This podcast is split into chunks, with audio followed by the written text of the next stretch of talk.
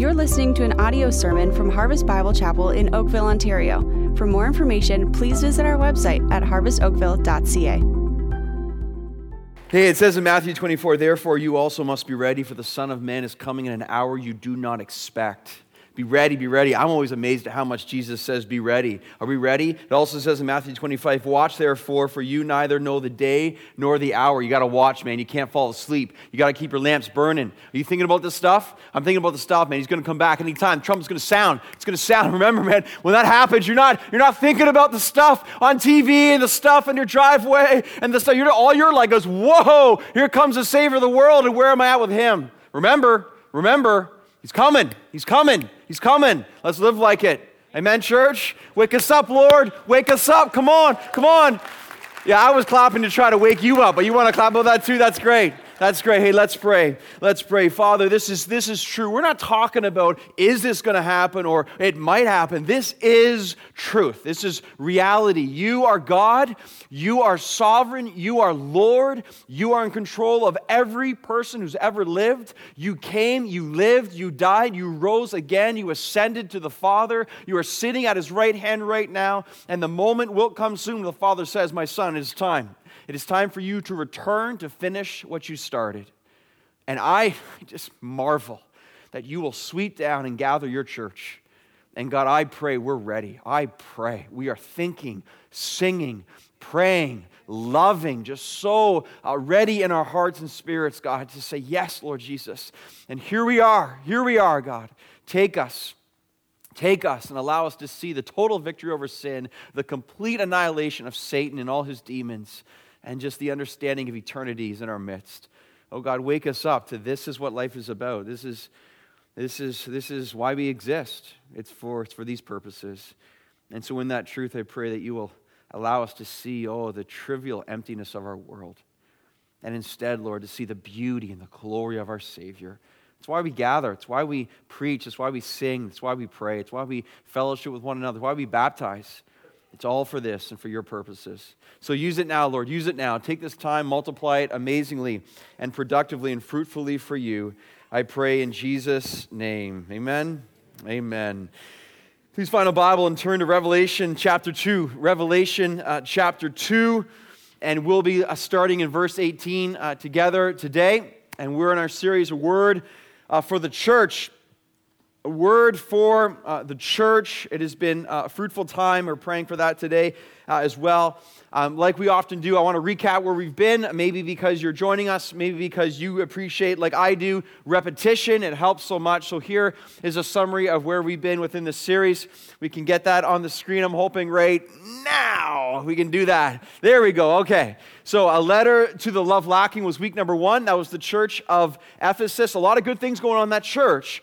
But Jesus says, But I have this against you. You've lost the love you had uh, at first. Then, week two, the church in Smyrna, a letter to those who are suffering for the cause of Jesus Christ, a very important word uh, for us and the reality of our culture. Uh, last week was a letter to the sort of faithful. Uh, this was the church in Pergamum.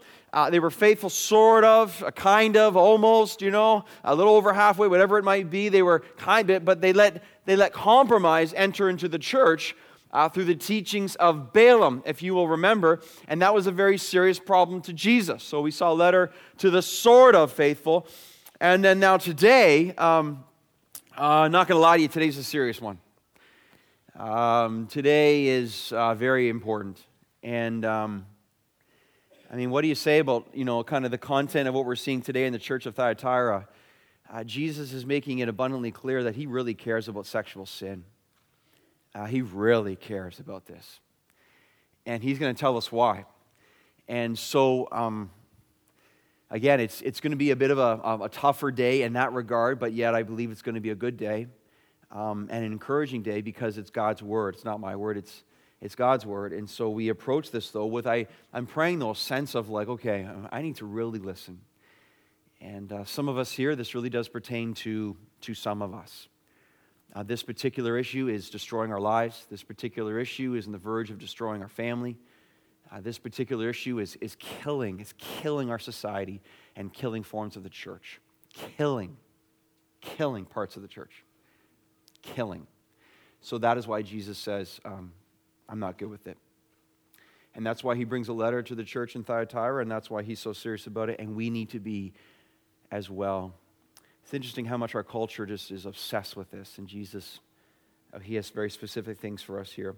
So let's start with Revelation 2, verse 18. Um, instead of reading the whole passage, I'm going to read just one portion. We're going to stop and we'll talk about that, and then we'll go. So, Revelation 2, verse 18 says, And to the angel in the church in Thyatira, uh, right. So let's just stop there. Um, each week we have examined the city that we've kind of uh, ventured to.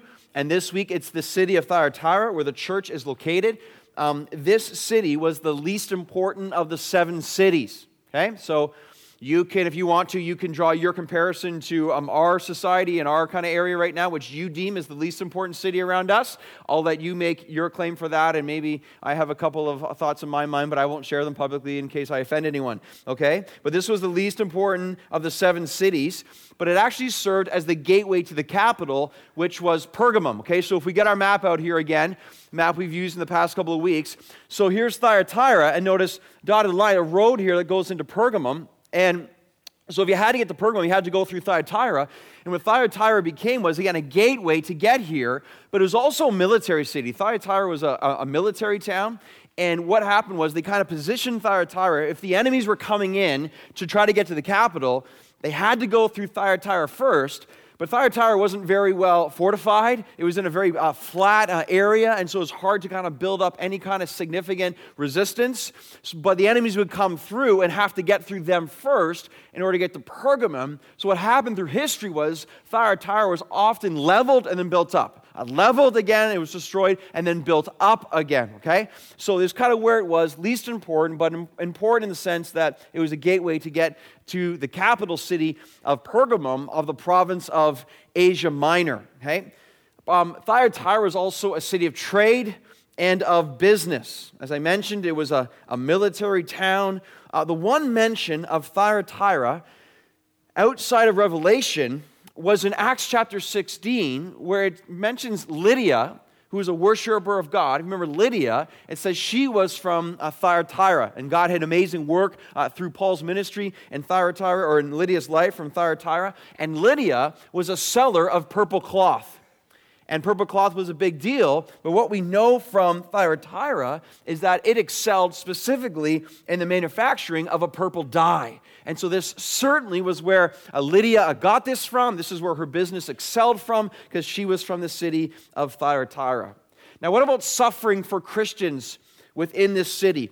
It doesn't appear to be as high as, let's say, Smyrna or Pergamum. However, the city did boast of a temple dedicated to the sun god Apollo, and that could be very well uh, be the reason why Jesus now begins uh, with this, or in this letter in verse 18. Look at the rest of verse 18, where he says, um, The words of the Son of God, uh, whose eyes like a flame of fire, and whose feet are like burnished bronze. Now, notice here, if you've been paying attention to the book of Revelation, the titles given to Jesus here in verse 18 eyes like a flame of fire, feet like burnished bronze they are directly borrowed, taken from his description in chapter 1. So these are taken right from chapter 1, the glorious, majestic description um, of our Lord and Savior Jesus Christ. And the term Son of God here is probably a slam on the sun god Apollo. Okay? It's probably a slam writing to the church in Thyatira. Yeah, you got some sun god? You got some sun god Apollo? Well, how about I tell you the words of the Son of God? All right? You got some sun god? Well, how about the words of the very Son of God Himself? when, when, when the letter begins this way, the words of the Son of God, this is without a doubt declaring the divinity of Jesus Christ, the deity of Jesus Christ, the power of Jesus Christ, the authority of Jesus Christ as the judge of all peoples. Notice again in Scripture, yet another verse detailing the deity of Jesus Christ being the Son of God, being God Himself, okay? The words of Him who is the Son of God. So this is not some uh, nice advice from a life coach, all right? This isn't some uh, make yourself feel good kind of words. Say, believe in your. By the way, are there any life coaches in the room? Okay, I don't want to try to offend you unnecessarily. All right, all right. What I'm saying is, though, any life coach who has any kind of sense of, of biblical understanding and would never walk around saying, believe in yourself. Really? Believe in this? No thanks. No thanks. This stinks, okay? But he's awesome and he lives in me and I believe in him though, all right? But this isn't some uh, nice life coach advice. No, no. These are the very words of God. This is the power of God that we're seeing before us even here uh, right now. And then the text says in verse 18, um, him who has eyes like a flame of fire. What does that mean? It's cool. It's cool, is what it is or it's red hot, eyes like a flame of fire. Remember when, um, remember when Superman had x ray vision? Do you remember that? Whatever he did, you know, and kind of looking. I love speaking about Superman in the past tense like he actually existed, all right? Fictional, man, he's fictional. But he got to see into certain things and kind of, you know, go through a wall, whatever. Well, well, Jesus Christ here, he is, he is claiming, we know, he has all penetrating vision to see right into the human heart. He can see through every church, every pastor, every sense of, of leadership, every individual in this room. I'm sorry that you know this, but Jesus can see right into your heart, man. All penetrating spiritual x ray vision that is awesome. Let's see Superman do that. Pfft, Superman. You know, you know, I, I thought about this, though. This is a little bit off topic, but very much on topic at the same time. You ever notice how much our, our world right now is longing for superheroes? How many more superhero movies can they make? Like, how many movies has Marvel put out? It's unreal, man. It's like the same guys, and they have like five, six, seven, eight movies now, and each individual within that kind of team has their own movie and, and multiple episodes within their thing, and all these superhero movies. What does that tell me? That, that our world is dying for a superhero. Our world is longing for someone to save them. Our world is longing to sit before someone that they can call Savior, someone who can rescue them, someone to believe in. I mean, all the money we're putting into, all the fantasies we're drawing up, all the, all the crowds it's drawing towards these fictional movies. You want a superhero? I'll give you a superhero. His name is Jesus Christ, man. And he's real, and he is Savior, and he's coming back and he's conquered sin and he's going to ride on that white horseman, then that's a superhero. But it amazes me. Our world is longing for a Savior. We got one. We got one. He's revealed in the book. He's revealed in the Bible. He is so awesome and so glorious and so beautiful and so powerful. And the moment he returns, the moment he returns, the moment he returns, and there he is in all splendor and glory. And nothing else matters but him and he has eyes like a flame of fire. Again, a little bit off topic, but very much on topic, all right? Superhero Jesus Christ, he is so awesome. And it says here, whose feet are like burnished bronze. Burnished bronze was the strongest known metal in the ancient world. So this means that Jesus is not fooling around. He's pure, he's glorious, he's powerful. Listen, listen, he will trample on sin. That's what it means there. To have feet of burnished bronze strongest metal known. He will trample on people, on sin. He will stamp out evil. This speaks to this entire letter. Jesus Christ is glorious. Jesus Christ is judge. Jesus Christ, listen, is the undisputed, undefeated champion of the universe for all time. I love what it said in the baptism testimony today, and I say this all the time. I'm so tired of cheering for losing teams. And so that's why then, when I'm with, I love Jesus, he never loses. He never, ever loses. Don't you love that? I mean, just when you think he's dead, he's raised from the dead. Hallelujah. Praise the Lord. God is awesome. Jesus Christ is Lord, all right? Jesus Christ will never, ever lose. I'm cheering for him, and I'm on his team, and he loves me because he saved me, and he loves you as he saved you as well. Undisputed, undefeated champion of the universe, Jesus Christ. Sign me up for that. And God has signed me up for that through the gospel of Jesus Christ. And if you're saved in Him, He signed you up for that as well. That's so great, man. Feet like burnished bronze. And now this takes us to verse 19. It says, I know your works, your love and faith and service and patient endurance. So now the commendation comes as an introduction with the church of Thyatira. And notice, and that your latter works exceed the first. So this is important to notice for all the conviction of serious sin that is coming and is coming. Um, there was certainly some good happening within the church of Thyatira. Notice this church was a busy church. I want you to see this, okay? So it was busy in love, busy in faith, busy in endurance. And in fact, it seemed like it was ramping up because it says that your latter works exceed the first. So the works you used to do, the works you have presently, they've actually grown. There's, there's, there's more works for Jesus Christ that have occurred since you began. You are ramping up ministries, you are developing uh, new ideas and, and momentum for the things of Jesus Christ. But, but notice this, because we know what's coming. We know what's coming, and the, and the conviction that's coming of sin in the midst of the busyness and the good intentions, sin was being tolerated within the church sin was being allowed to exist on a grievous standard within the church. Okay? So, one of the truths we learn from the church of Thyatira is this it doesn't matter how much good you think you're doing if you're tolerating forms of wickedness and evil. So, so uh, men, women, listen up. Parents, listen up. Families, listen up. Uh, friends, listen up. Church, listen up. Small groups, listen up. Leaders, listen up. Elders, listen up. Pastors, listen up. Robbie, listen up. Okay? It doesn't matter how much ministry we are doing that we think is good if blatant and destructive sin are occurring in our midst. And this was the case specifically with sexual sin in the church of Thyatira. Now, what I want you to notice here, too, which is easy to miss, notice the progression within the first four letters of uh, the letters to the churches in Revelation. So, notice regarding truth, okay, regarding truth, notice to the church in Ephesus, they had a lot of good things. They were loyal to truth, but they lacked love. That was the, that was the real problem, concern Jesus had. But notice here, church in Smyrna starts suffering for truth. So this becomes the real proving and testing ground, right? Because we can kind of apply where we are, our society, the history of the church. So you're loyal to truth, that's, that's pretty good. But you start to suffer for truth, and now you can go one or two ways. When you start suffering for the cause of Jesus Christ, do you reinforce your loyalty to Him or do you start to compromise? And this is what we see right now in our day and our culture. So the church in Pergamum, they began to compromise on the truth.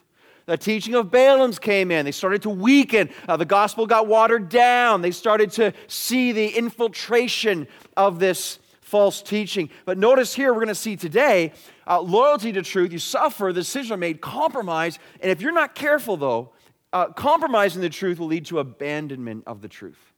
And this is what happens here in the church that we examine today. They simply, they just put, they put truth aside.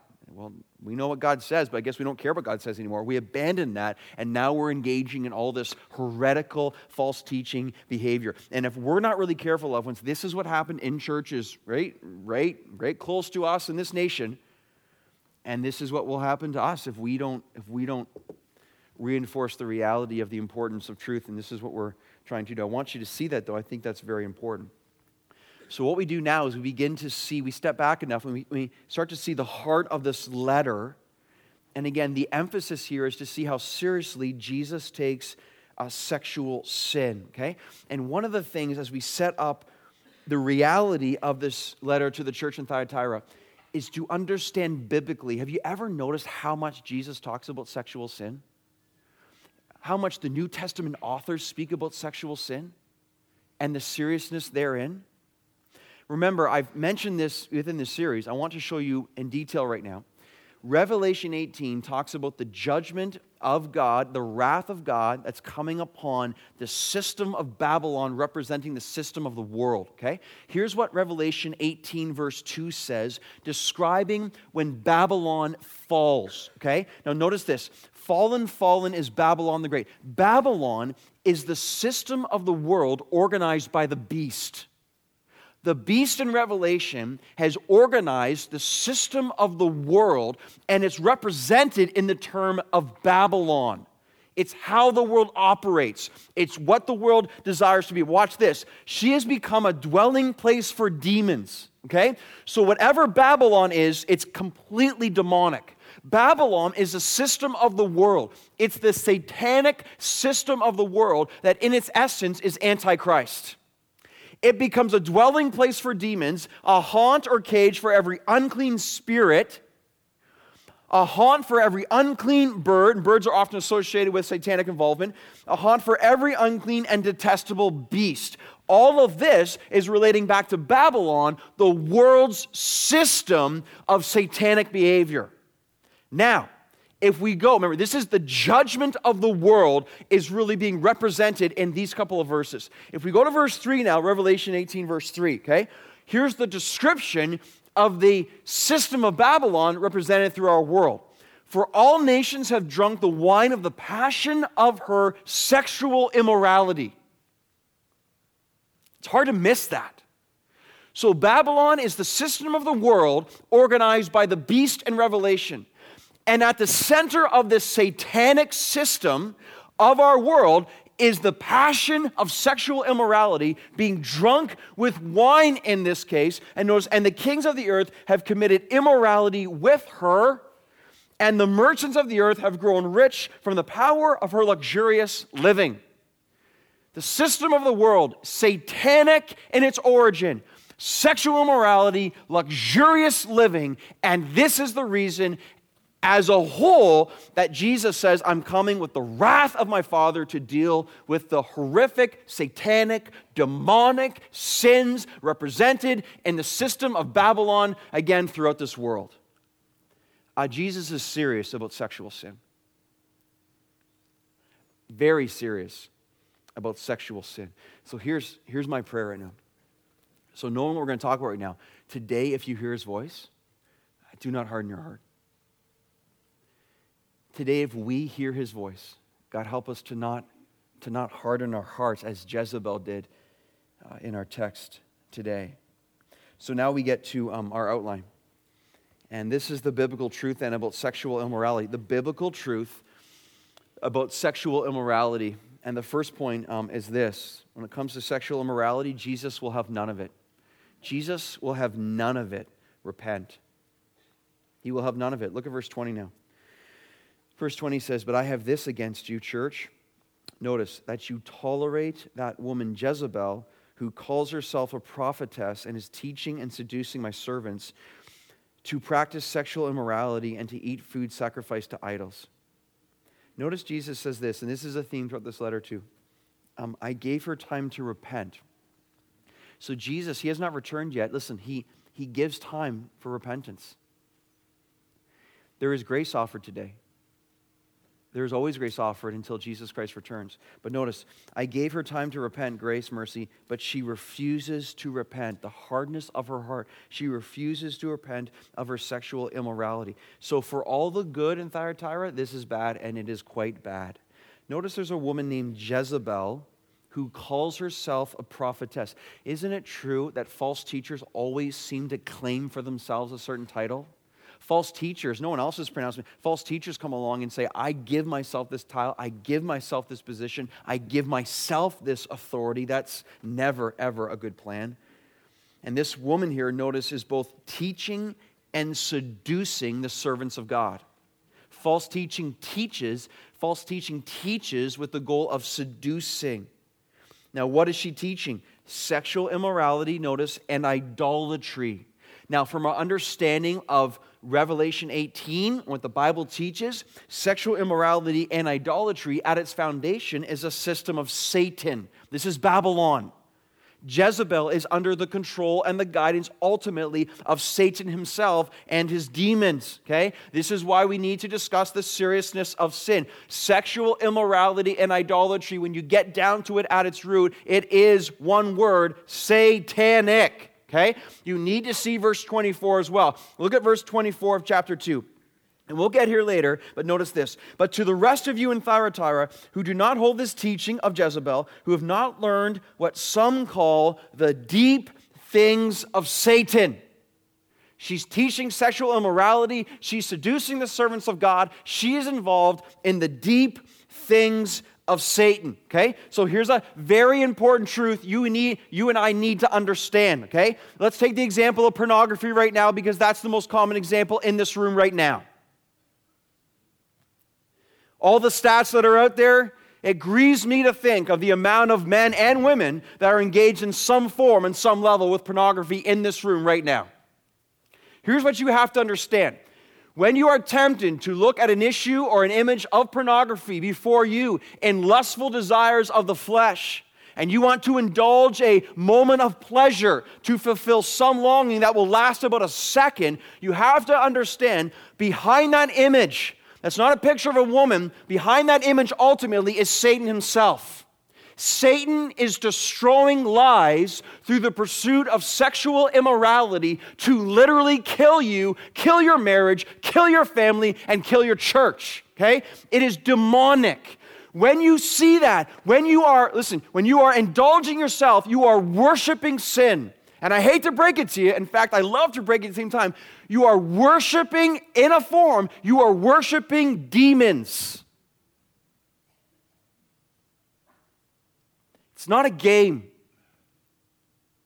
It is, it is sickly serious. Let me say that again. I, I, I, want us to feel the sobering of the reality of what we're talking about here. When you are filling your life with pornographic material, when you are desiring to, to, to be an adulteress, when you are looking at fornicating, you, you, you are engaging in the systems of Satan himself. That's why Jesus is so serious about this. Because he doesn't want his church to be brought down into the pit and the ditch and the devastation of the deep things of Satan. Now, whether this woman's actual name was Jezebel, it's unlikely. I mean, I mean, honestly, who would name their child Jezebel? Fair? Fair? Um, I don't recommend you name your child Jezebel, and, and I don't know any Jezebels. I've never met a Jezebel, all right? But what we do know is um, this woman, this prophetess in the church of Thyatira, she definitely followed the pattern of Old Testament Jezebel.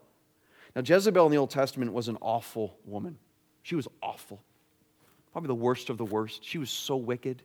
She was so evil and she was the wife of King Ahab. King Ahab was described as the king who never did any, who never was worse. Just he was the worst of the sinners. He was the most who grieved the spirit of God. And then Jezebel's role in King Ahab's life was to sit beside him and entice him to do evil. Like when I hear Jezebel, I'm like, you know, kind of that. Reading scripture and just like, she just, she just, she, she, she's satanic. She is. She was an instrument of, she hated God's people. She hated God's truth. She loved sin and she loved being used of Satan. It's interesting with Jezebel, in all her evil, she ended up suffering one of the worst, worst deaths in the Old Testament. And, and that's saying a lot for the Old Testament, you know what I'm saying? So let me, let me just read it for you here. Um, in 2 Kings 9, this is, this is how Jezebel dies. Let me just read it. You can, you can sit and, and listen. I was going to say enjoy, but I don't think this is much to enjoy here. But listen, when Jehu, king of Israel, came to Jezreel, Jezebel heard of it, and she painted her eyes and adorned her head and looked out the window. Can't you just, I mean, just even she paints her eyes and adorns her head, why does she do that? Because she's evil. I'm not, I don't, I don't even know what I mean by that, but she just everything she does is evil. So, so I think she's evil. All right. So, so I think arrogance. There's so much pride here. There's like you know whatever she's doing. She's propping up herself. Anyways, verse 31. And as Jehu entered the gate, she said, is it peace, you Zimri, murderer of your master, trying to give shots here to Jehu and make accusations against him and trying to say that, that his reign will be so short uh, as Zimri's was? And he lifted up his face to the window. This is one of my favorite parts. Lifted up his face to the window and he said, Who is on my side? Who? So Jehu gets there and she's up some kind of castle thing or window up there and who's on my side? And then it says two or three eunuchs pop their head out and they're like, she's evil. We're on your side, you know, we're on your side. And he's like, okay. And he's like, throw her down. So they threw her down, and some of her blood spattered on the wall and on the horses, and they trampled on her. Then Jehu went inside and ate and drank. Interesting. And he said, See now, maybe he's just so sick of her. I don't know. See now to this cursed woman and bury her, for she's a king's daughter. But listen, but when they went to bury her, they found no more of her than the skull and the feet and palms of her hands. When they came back and told him, he said, This is the word of the Lord, which he spoke through his servant Elijah the Tishbite. And this is the word In the territory of Jezreel, the dogs shall eat the flesh of Jezebel, and the corpse of Jezebel shall be as dung on the face of the field in the territory of Jezreel, so that no one can say, This is Jezebel. That's a horrific way to die. All that's left is her skull and her palms, and probably because her mind was the one that devised all this evil, and her hands was the one who delivered on this evil. And that's a, that's a horrific because she was horrific and the Lord dealt with her. But okay, okay, think clearly. Go back to the church in Thyatira. This was the spirit that was being tolerated within the church. This kind of activity, this kind of mindset, this kind of evil was being tolerated within the church of Thyatira. Now, listen, listen. If we tolerate sin, what happens? When we tolerate sin, it begins to teach us and it begins to seduce us. That's the greatest problem. It's so interesting. It's fascinating to me, too, that in our society, listen carefully, in our society right now, intolerance is really the only universally accepted sin. The person who's intolerant, that's wrong, but everything else goes. But Jesus says here, He says, the fact that you tolerate that, He's like, that's why judgment's coming. Because my church cannot tolerate such evil. Loved ones, think about that. That's a word for us today. That's a word for us today. We can't go with culture, the tolerance of culture. We have to go with Jesus. And at times that will be intolerant for the glory of the Lord. Look at verse 21 again. Um, I gave her time to repent. There's the grace. Okay, so in some form, a warning was given to Jezebel. She needs to turn from her sin, but she refuses to repent of her sexual immorality. So there's mercy here and judgment here. I give her time. She, she listen, here's the hard heart. I refuse to repent. She refuses to repent. This is the hardened, the hardened heart terrifies me. The cal- no feeling, indifferent, don't care, in your face God type of stuff terrifies me. I pray that we are all here today and we have a conscience that feels. We have a soul that is not so hard we cannot feel. I pray every single one of us, even here right now, we are thinking not about other people, but ourselves on some level to say, God, what do you have for me? That the heart is pliable and soft and not calloused. And, and, and, and so, because Jesus will not tolerate sexual immorality. He will not, he cannot tolerate sexual immorality. But he does offer grace, you see? He offers grace. You got to hear that part today. This is the gospel. He offers grace. He gives time to re- repentance accesses the grace of God. Repentance ushers in the living water and, the, and then the love and mercy of God. But it's our job to see our sin, repent, and then plead for God's grace. Uh, uh, young men that are here right now, uh, turn to God and run from your sin. Turn, run, run. Be afraid of the consequences of the immorality upon your life. Husband, leave your wicked ways and what you are thinking of doing. A woman, flee from prostituting your body on any level whatsoever with anyone else beyond a husband under God, married to Him. See, we need to hear and we need to understand so much of what we see, read, exposed to every single day of our lives. It's a lie, it's a lie, it's a lie. It's all a lie. So much of it's revolving around sexual immorality which is destroying life after life after life. But see, the eyes like a flame of fire are upon this place right now. The eyes like a flame of fire reach down and search every heart, and there's nothing hidden from him. But listen, but the mercy of God is also here. The mercy of God is also here and offering grace. But listen, when it comes to sexual immorality, Jesus will have none of it. Our response is repent. Here's number two. When it comes to sexual immorality in the Bible, know this consequences will result. There will be consequences for sexual immorality. We must recognize that. Recognize that. Look at verse 22 now. Verse 22 says, Behold, I will throw her, Jezebel, onto a sick bed, and those who commit adultery with her I will throw into great. I mean, this is unbelievable. Well, it's kind of believable. It's just shocking. But I will throw uh, those who commit adultery, I will throw into great tribulation unless they repent of her works, Jezebel's works, and listen, and I will strike her children dead. Really? I want you to see behind this how jealous Jesus is for the love of his church. Do you see that? Adultery here is the grievous sin. This is sexual adultery, um, adultery but really it's spiritual adultery. To commit sexual adultery is to commit spiritual adultery against God. I said this before, I'll say it right now. Before I would ever cheat on my wife, I cheat on my God. Before I'm ever unfaithful to my wife, I'm unfaithful to my God. See, it's spiritual adultery against him before it's any kind of adultery against my wife. Okay? Why does Jesus take this so seriously? Because he wants us to live, loved ones. He's not trying to put commandments in our lives just to burden us and give us a pain in the neck. He does this because he knows this is how you live. He does this because he loves us. He says, if you're going to go in this place, you're going to ruin your life.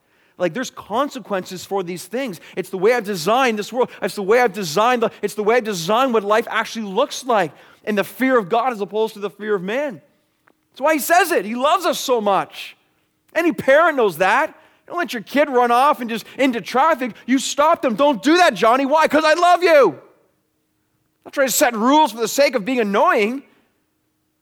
He's taking this so seriously because he loves us too much to let us ruin our lives, but could be absolutely devastating. But notice those who persist in such hard hearted, obstinate sin, consequences, will, what kind of consequences? Well, in this verse right here, it says um, a sickbed, consequences of sickness. I don't know what this all looks like. I'm just reading you what's right here. Consequences of tribulation. And it says consequences of even death. I will strike her children dead. When Jesus says, I will strike her children dead, he's not talking about the biological children of Jezebel. He's talking about all those who follow her system of teaching. It's the people who come under where she is and begin to operate in this way, right? Those who ultimately follow the system of Satan or the world, the promise here is if that's all we're doing, all people are doing, they will not live. They are children of, Des- of Jezebel. So this is going to happen at end time judgment, but again, again, this is a present judgment upon the church of Thyatira. This is where it becomes so, in some form, this happens today as well. It's interesting. Did you know in 1 Corinthians 11 regarding the Lord's Supper? It says that Paul says regarding the Lord's Supper, those who profane the Lord's Supper. That's why it's a big deal. If you are here and you're not saved, to, to, to profane, to, but they were, they were being blasphemous with this in the city of Corinth, the church of Corinth. But he says, because some of you have blasphemed, profane the Lord's Supper, why some of you have become sick, ill, and even some have died. I mean, you could read it. In some way, the, the, the, believers at Corinth, some of them were subject to death because they were mistreating the sacredness of the Lord's Supper. And this text right now, what we're, what we're reading is people who continue to pursue and are so obstinate and rejecting Jesus Christ and such a hard heart and spit in the face of God and, and, and, just, and just detest what He is and who He is and in their sin and revel in it. He's like sickness, tribulation, potentially death. And I think some of these realities are things that maybe we don't think about all the time, but it's right here in the Word. And you have to wrestle it down as I do. You need to look at sexual transmitted diseases across our world. You know, what is that? I mean, that's, that's just interesting, is what I would say. It's amazing to me the man or man and woman in a monogamous relationship of marriage under the design of God. It's incredible to me how protected that design seems to be against the promiscuity and the sexual immorality of the world, and engaging all sorts of things and all the destruction that comes with it. Listen, not to mention physically, but emotionally, spiritually, relationally, the devastation that occurs. You know, I, I hate sin so much because sin ruins everything. These people who come up and they just and you just and you, and you just weep for them because sin has wrecked their lives. Now listen, listen, all throughout this letter, unless they repent unless they repent. I want you to hear the grace here. Okay? You're here right now, and you have conviction, as I have conviction, all these areas. Unless you repent. See, Jesus says there's time, there's grace, there's mercy. But it's the individual who says, I need the Lord. I can't do this myself. I need the Lord. Sexual immorality, though, creates such devastation. Now, this past week, I was in Michigan, a little uh, mini pastor's retreat just with a couple of pastors and I was driving back to Canada uh, towards Sarnia through Michigan. And I was on that very flat, such a highway, and I couldn't get over. Like, I've been on this road before and I've seen it, but, but this time, like more than other, I, the amount of roadkill I saw on the road, like deer specifically. I tell you, in about a driving about two, I must have saw, I'm, I'm not kidding, 50 deer dead on the side of the road. I'm like, what in the world?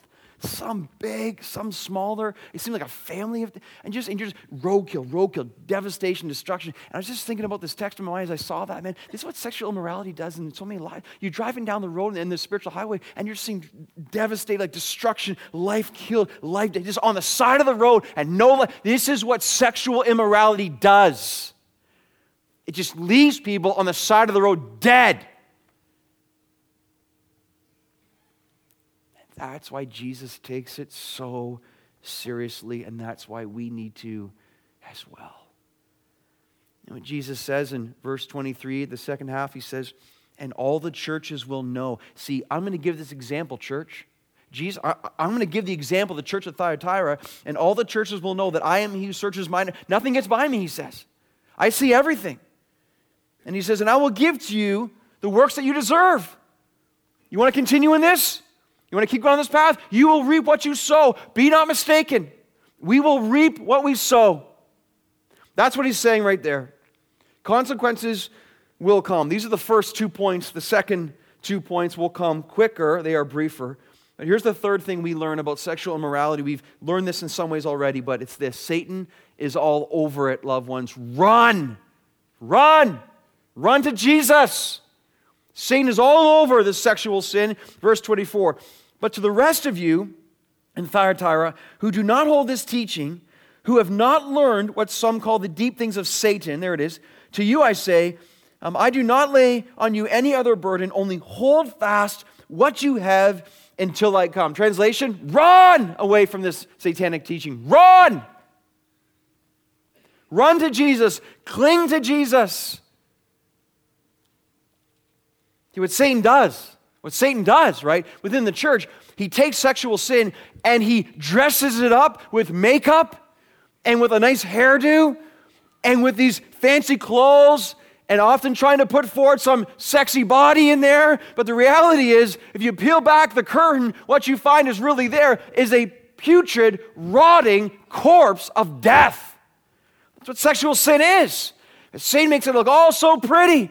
And then to your horror, you peel it back and you see it for what it actually is. It is destruction right before you. But that's what Satan does, and that's who he is. He paints it all pretty. Just like Jezebel, actually, eh, in 2 Kings 9. Painting her face. There you go, there's a connection. But in reality, she's a rotting, putrid corpse of death apart from God. You know, I always remember Reverend Zacharias being a young Christian man and just getting into ministry. And I always remember him telling this story of one of his loved ones. And, and he says, How many people fall subject to a moment of pleasure and a lifetime of regret? And isn't sexual sin just like that? We're promised a moment of pleasure.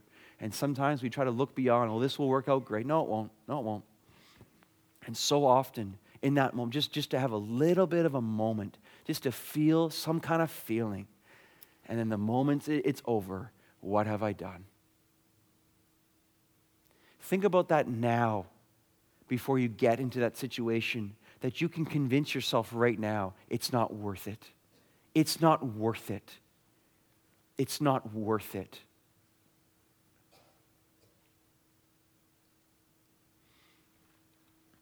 It's not worth it.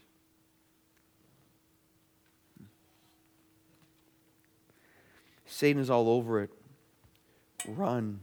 And this is when we run to Jesus Christ.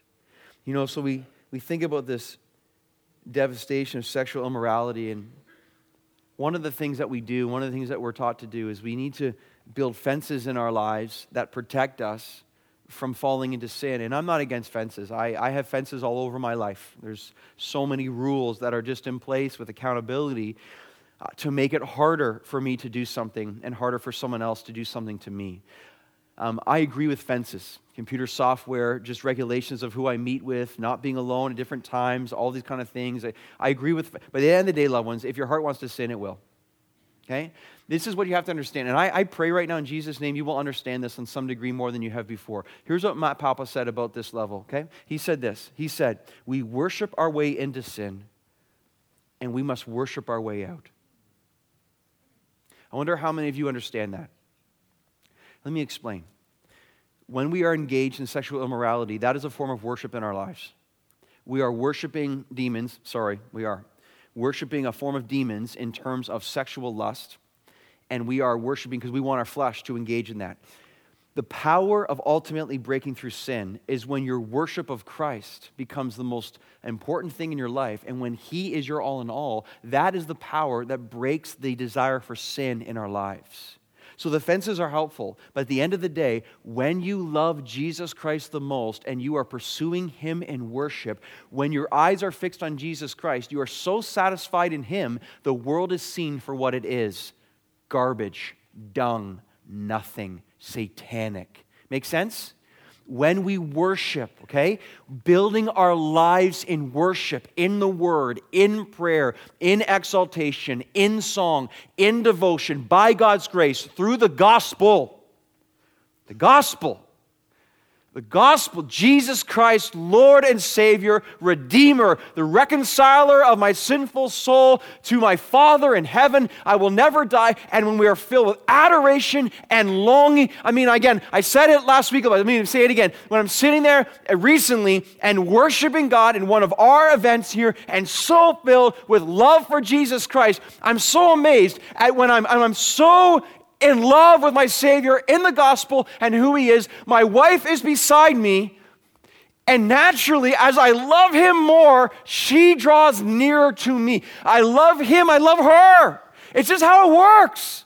I don't want anyone but her. I want Him, and then I want her. I don't want some image. I don't want some other person. I want my wife because I want my Savior. Don't you see? This is what happens when, when He is all, He fills your mind and your heart and starts to dictate all your affections. And then you look at the world and you say, Get behind me, Satan. Because that is what it is. And it's an awesome place to be when you are so transfixed with Jesus Christ and his glory, and the eyes like a flame of fire, and his holiness and majesty. And that is the power of breaking through sin. But if we, if we are going to be indifferent, if we are going to be apathetic, we aren't even going to try, then we're not going to be good.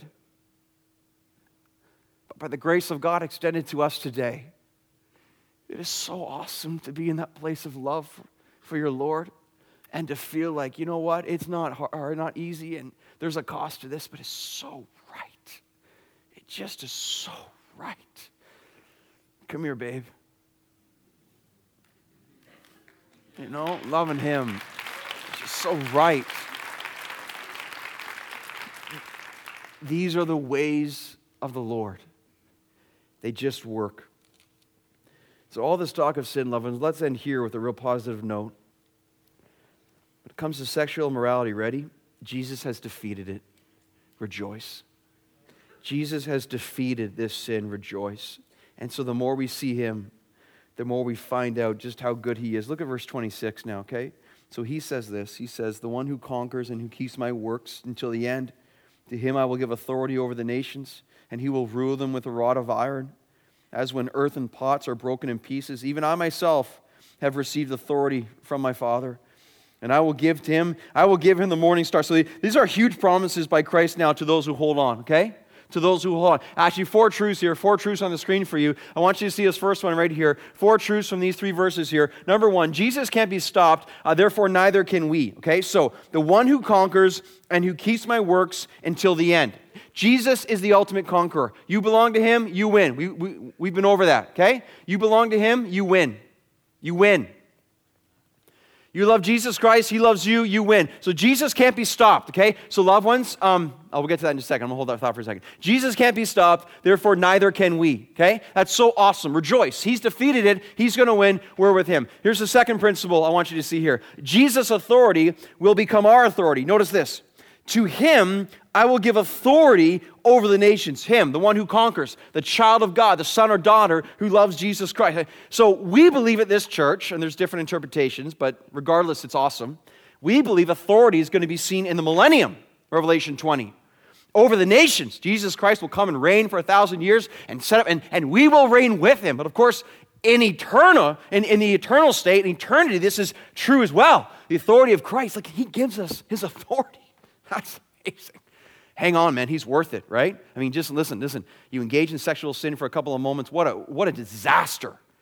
The authority of Christ for all of eternity, yes, please, okay? Here's the, here's the third principle. Watch this. Um, Jesus will crush his enemies. Jesus will crush his enemies. says, uh, verse 27, and he will rule them with a rod of iron, as when earthen pots are broken in pieces, even as I myself have received authority from my Father. So imagine um, an earthen vessel, jar of clay, smash on the ground everywhere.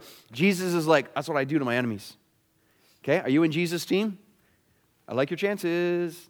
I like your chances. Okay? Hey, hey, a lot of us, we're afraid right now. ISIS, the world, economy, we're afraid, we're afraid. Listen, listen, in Jesus' name, do not be afraid.